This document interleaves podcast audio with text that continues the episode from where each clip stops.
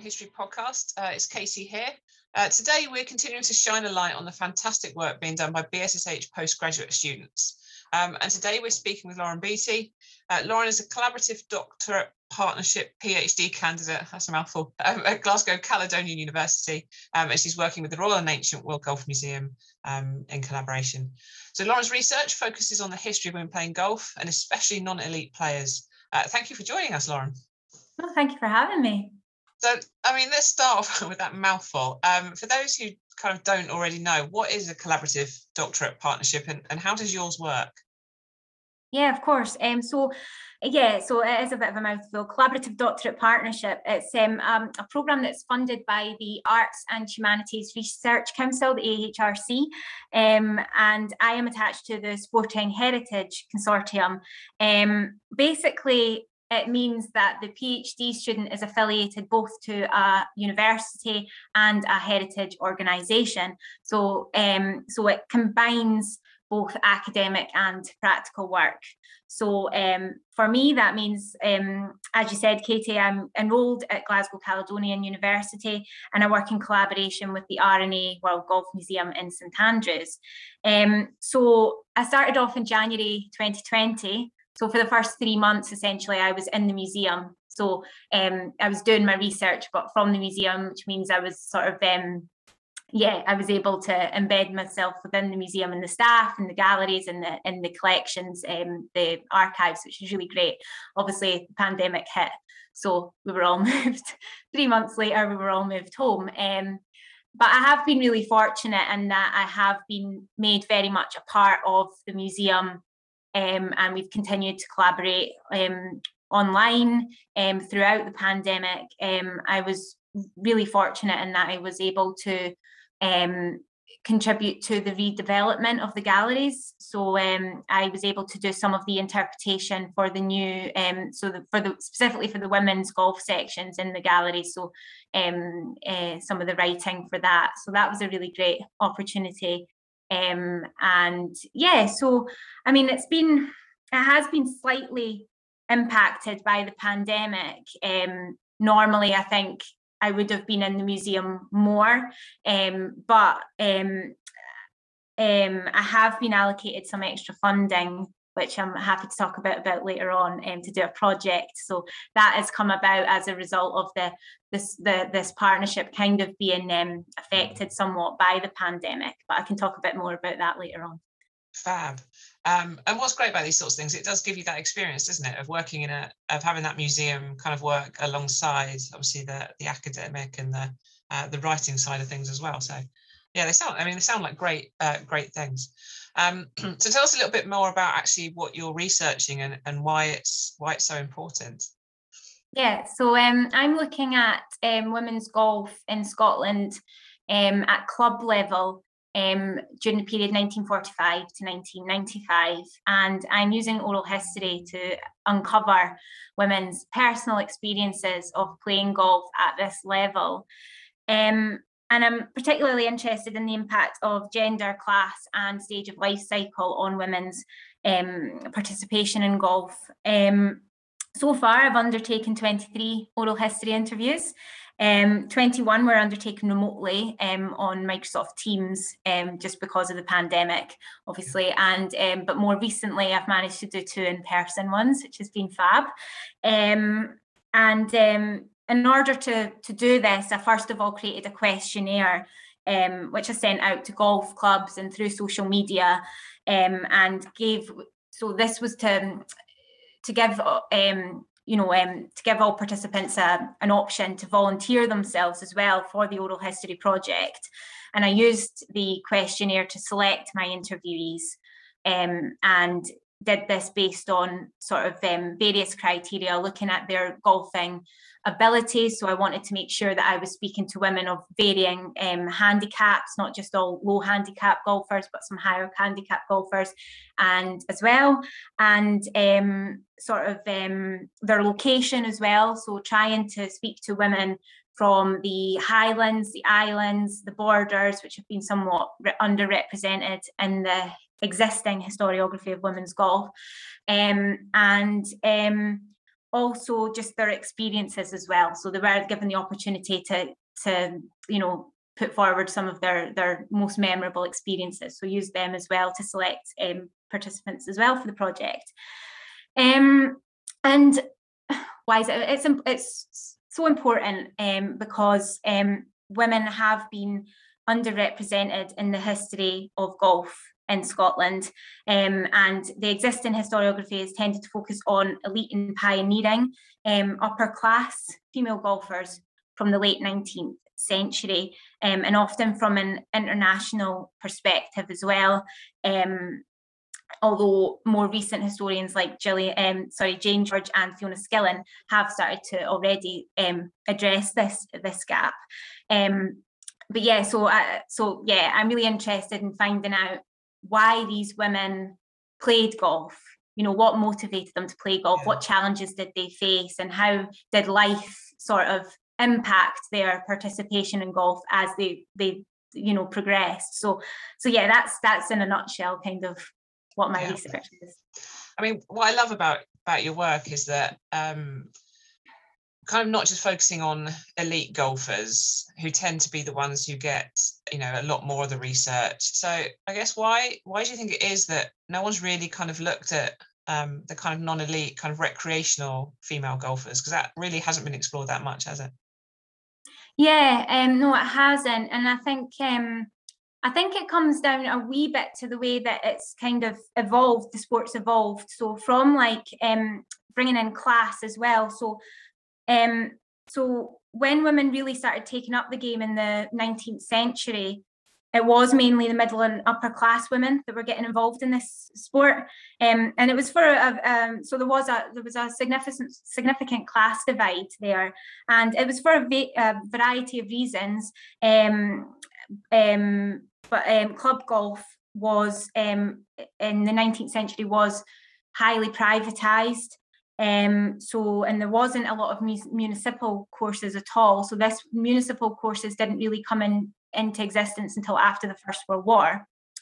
Um, and um, also, um, you you know, golf it was a sport that required uh, quite a lot of money to play, especially at club level, because you had the fees, um, and um, not just money though, but time as well. So that excluded um, the working classes because you know you needed a full day or whatever to play, and if you're working, that wouldn't have been um, possible. Um, but it wasn't only that, but it was there was also like a um, exclusivity as well about clubs as well. So it was as much about you being part of this sort of social circle, and you know you quite often had to be voted in to clubs and things like that. So that had, I think, had a sort of um, a, a, part to play in the way that that the, obviously the sport developed and the way that it has been sort of studied from its development. So um, I think it's important as well to note that women were excellent organisers. So they they established their own um, ladies golf union in um, 1893 and basically within a couple of months they set up their, their first ladies championship and they've got an extensive um, the museum has got the extensive lgu um, archive. So they've they've recorded everything from their inception basically. And um, so i think from that we see obviously that they were setting up championships and you were hearing a lot more about the women that were obviously performing well in these championships. And then you get the um, the periodicals as well. The popular golf periodicals are always showcasing you know the the scottish champion or you know the county champion and you've got the fixtures lists and things. So it i don't know if that answers your question katie but there's a lot kind of it is um it's just yeah it's clear that there is a focus on you know the elite level players both from a class point of view and from a sort of performance and ability as well. Yeah. Um uh, yeah i think sometimes it's kind of um natural that you go kind of research goes to what's the kind of most obvious little bit and then the kind of later along is the stuff that's a little bit less obvious. I mean the class thing is is really fascinating. I think you make a really good point that um when it comes to you know we associate golf as being a bit of a middle upper class sport um, so the fact that obviously you're looking at um, kind of working class women and how they got involved is is really fascinating. I think sometimes with women's sports, as you people, I guess I found it in, in my own research that people just assume things, you know. So in my in my research, people just assumed that women didn't really play American football, so no one really looked at it much. I think probably that happens a little bit with especially with working class women in golf, there's an assumption that well they probably didn't play very much, so it hasn't really been looked at. Um, so I think that those sorts of things really play into into why research sometimes gets missed. Um, but it's great because you're filling that gap, so it's that's fun. um, so kind of what what is your um, early work shown? Because you've done quite a few uh, oral histories now. Um, are there any kind of common themes? What are the kind of common experiences and kind of how and why were women playing and that sort of thing? Yeah. Um, so from a sort of motivation um, standpoint, a lot of the women played from childhood um, with the support of a parent or a grandparent. Now, this has been echoed in sort of earlier work, and it was something that I was really interested in finding out whether this was a continuation in the period that I'm looking at. And it seems that it is, that very much so. Um, the majority, not all, but the majority of women who play golf um, have age from childhood or teenage um, years. Um, and um, there was a, although um, some perhaps took up the game in later life, there was a common sort of shared view that there it is important to have someone who plays golf introduce you. So if it was from a childhood, it's quite often a parent or a grandparent um, later on in life, it's sometimes a, a husband or you know a partner um, or um, um, a friend that plays that, to introduce you to the game. So um, that's that's coming through a lot, um, and yeah, other things sort of like asking about what they i'm really keen to obviously find out what they enjoy most about golf you know what it is that really gets them playing golf and and um sort of common themes are the social side, you know, as much, you know, having a, a chat with the, their, you know, their friends as they go around and go into the clubhouse after. That's a big part. Um, the fresh air, um, the exercise, the the sort of the well-being side of it as well. You know, being able to escape the world around them. A lot of people reference that you know that when they're on the golf course they're away from work they're away from their phones they're away from everything and they can just play golf and be outside. Um, other um I'm trying to think um the competitive side as well. A lot of really competitive women um, and it's great to see you know they're just so passionate. I, I think that's what's come across the most through this is just how much these women love golf they're so passionate about it and it's so nice to see. Um, other things is um, obviously focusing on life stage of life cycle. So um, asking you know finding out whether you know maybe if having children has had an impact on their participation. And women that have had children have said that um, they have either had to take a break from playing golf when children are small or they've had to rely on the support of a partner or you know um, a parent to, to look after the children to enable them to play golf um, and work as well. Um, so um, quite a lot of the majority i would say um, admitted to that they're that working full time has impacted their participation in golf you know making it difficult to get tee times because um, at some clubs you know there's restricted hours for when women can play still. So that has had an impact on their participation. And also um, but however there were other women that through the nature of their work um, quite a lot uh, some women that work actually in golf administration or in the sort of sporting um, sector um, have through that been able to have more flexibility to play golf and actually said no i've been really fortunate.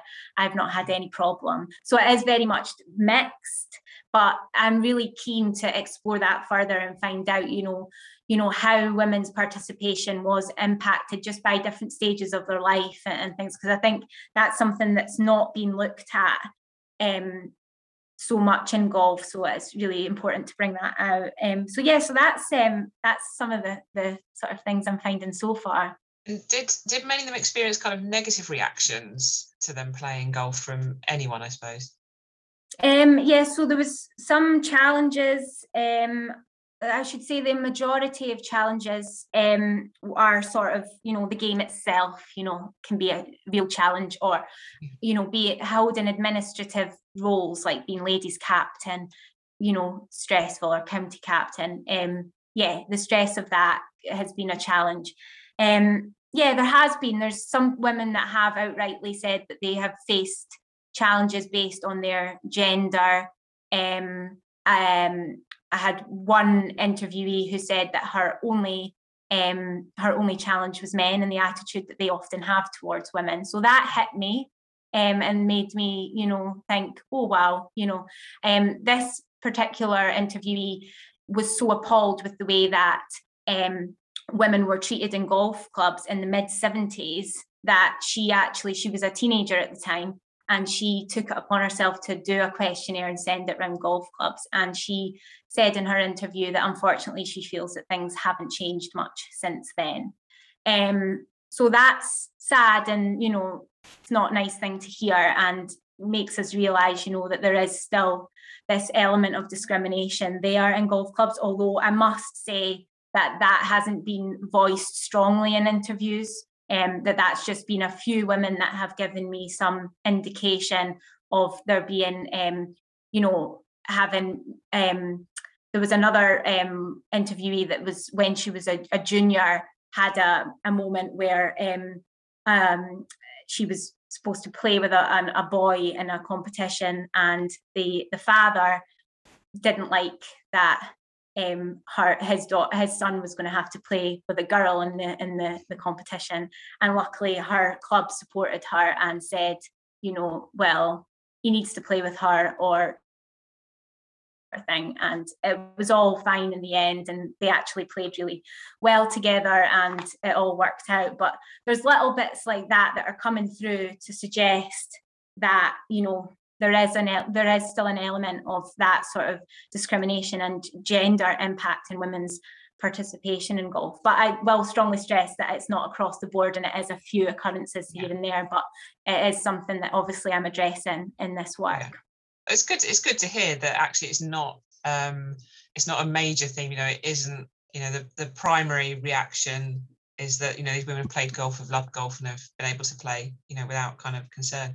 Are there many differences between the experiences between the the classes? I suppose. Obviously, we've mentioned that for working class women, the tee times was clearly um, you know working out around work was a significant issue. But are there any kind of glaring things that are different between the the, the women from different classes? Um, I would say not really. Um, I think um, so. Only a few interviewees have claimed to outrightly be middle class.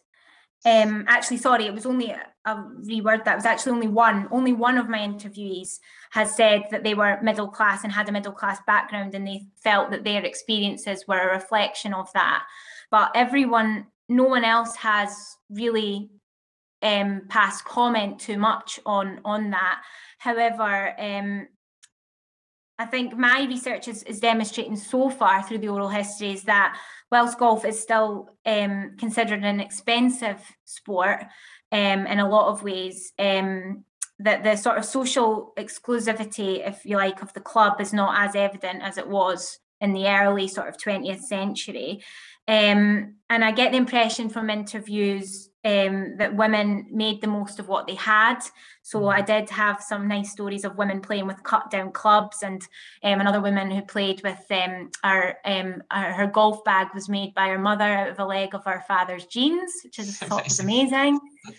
Uh, yeah, and so and you know women playing with like I say cut down clubs and sharing clubs with their brothers and and you know really just making the most of what they had and mm there were you know women that played started off playing in, on pay and play courses um, and municipal courses and then became members later of private clubs.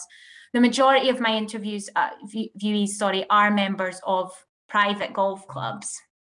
Um, and I think that's kind of representative or reflective of the fact that there are more private golf clubs than municipal. Um, and what was because I, I mean I asked them, you know, why why why are you a member of that particular club? And the reasons that were coming out were, you know, oh, because it's only five minutes away, or you know, or that's the club that I've always gone to. My family, you know, my parents went to that golf club, so I've always gone there. So it was never, you know, it, those are the sort of reasons why women are choosing these golf clubs and um, so yeah and and each interviewee i don't think any of them have really or the majority clear, uh, certainly have because i always ask how accessible have you found golf to be for yourself? And the majority have said very accessible you know it's not been a problem. So i get the impression that you know that women just you know they wanted to play golf and they've they've made it happen sort of thing and, and they've worked with what they've had really. Yeah. I think that's great because i still think you know there is this perception about golf and the kind of sport it is. So i think your research not only is going to fill that gap but it's got the opportunity to inspire women who didn't think that necessary sport that golf was an accessible sport for them. You know they can see these examples of women who've um, perhaps are you know a bit more like them who've been able to play golf. Um, so I think it's got a, you know it could really play that role in kind of inspiring women for, across all kind of classes to to get involved with the sport, maybe change the perception of, of golf a little bit. Um, so you've, I mean, it's been quite noticeable. You've been doing a lot of speaking recently at online uh, and in person conferences. Um, how have you found it? Do you find it really helpful for your work? Yeah, absolutely. Yeah. So I've um so yeah, so I presented my first conference was um at NASSH, um, North American Society for Sports History, and that was earlier this year in May. Um, and that was online because of the pandemic. Um, and that was great. Um, I was so nervous because it was my first time and um um, but it was it was really great and everyone was really supportive and I got some really great feedback and then later um, in the year in August I was down as you know at um, BSSH and um, that was great. I absolutely loved that. It was great to have the opportunity to do that in person and met some really just great people and it was so great to be able to network and and you know get you know be inspired by the other yeah. research that's going on and, and just um, encouraged as well so so supportive um, and the writing workshop as well that you that you led katie was great and it was so great to be part of that and get some really really great feedback and i, I would just really um, i would just highly recommend both um, for phd students and oh, um, you know researchers um, to attend. Oh sorry. No no i think it's my computer. Um yeah sorry just, just finish what you were saying about the benefits of going yeah. kind of conferences. No i just think that they're great and i would highly recommend the um both bssh and the um north american society for sports history as well nassh um because they are really really supportive and um I, yeah i just found both great experiences. And I've also done um, a couple recently with um, my supervisor. So we did a um, Fiona Skillen um, is my director of studies, and we've been co-authoring an article on women's golf fashion at the moment. And so we did a, a, a fashion conference. It was a tailoring conference um, earlier this year. Uh, sorry, uh, earlier in, in September. Sorry, there, and um, that was uh, that was great as well. Um, a different sort of conference and I was they were all uh, really supportive as well. And um, we also um, did a, um, a talk at the um, the R&A World Golf Museum as well. It was held online, but um, for Sporting National Sporting Heritage Day as well, and that was another fashion paper.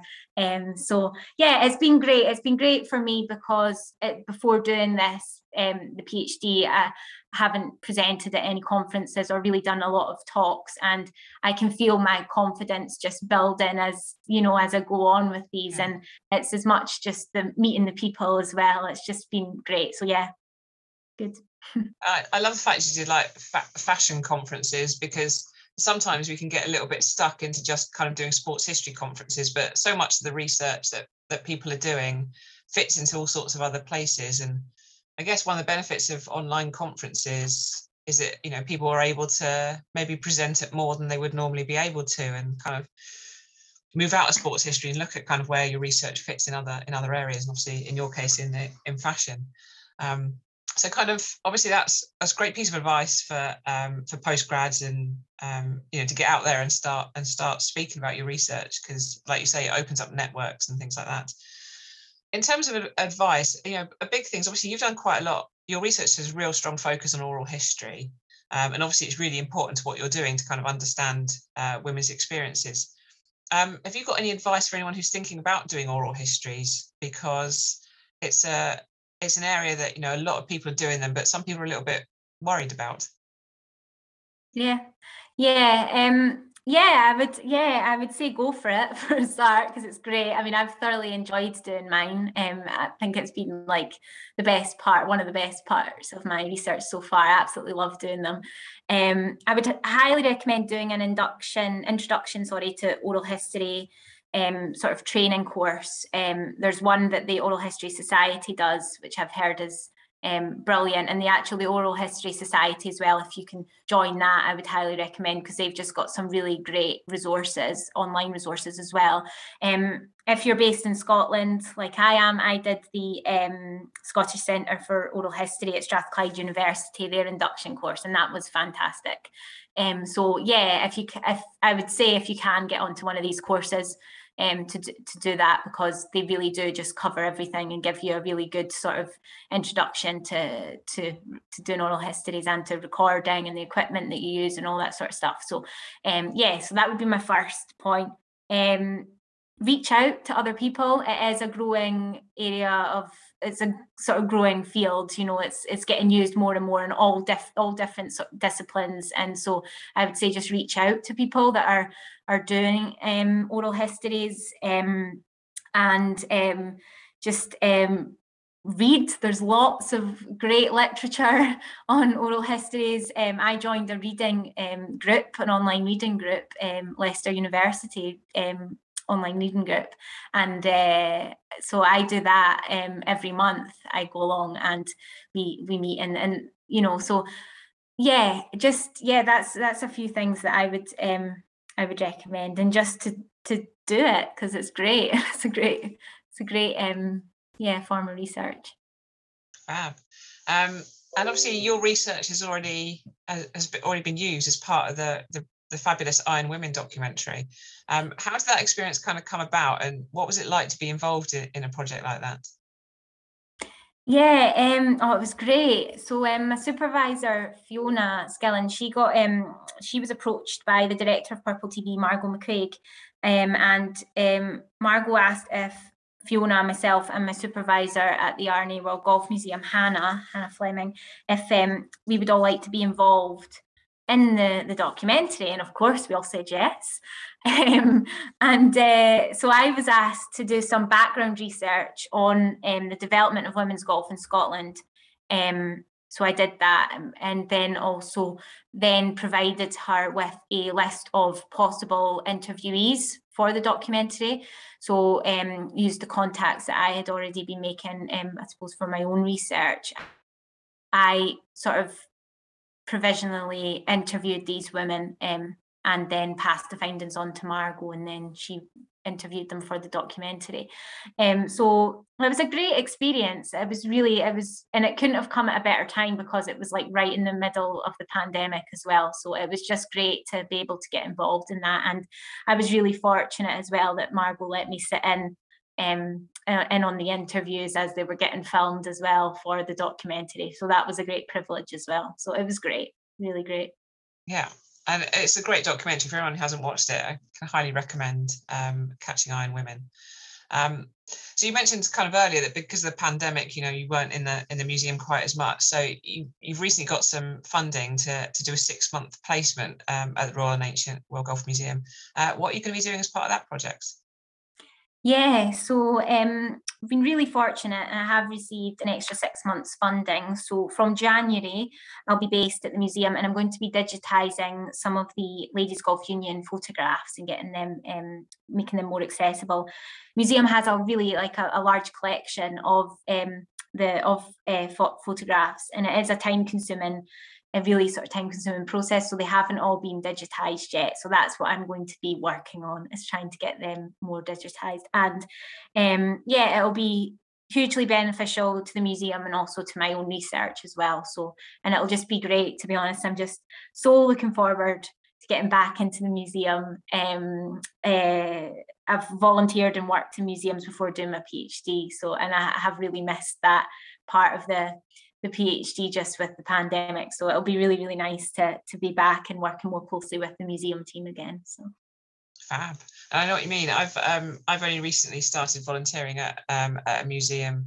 Um, in my case, it's one all about motor racing, but there's something special about being in those places around kind of all that history. Um, it's just yeah, it's always really exciting to to do, and it, it inspires you to do even more research um, as well because you you find all these sorts of things.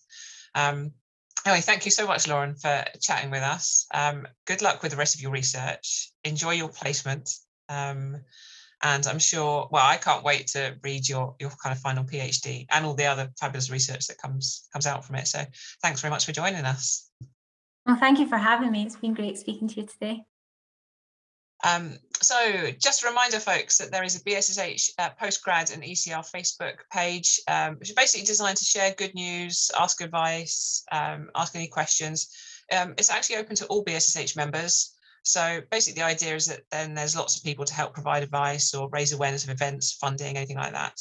Um, and remember, there's also the new Playing Past prize that's open to postgrad and ECR members uh, and plenty of other funding opportunities. Uh, so check out the website for more details. Um, and I shall endeavour to bring you more fabulous research from our postgrad and ECRs um, in the near future. Thanks for listening.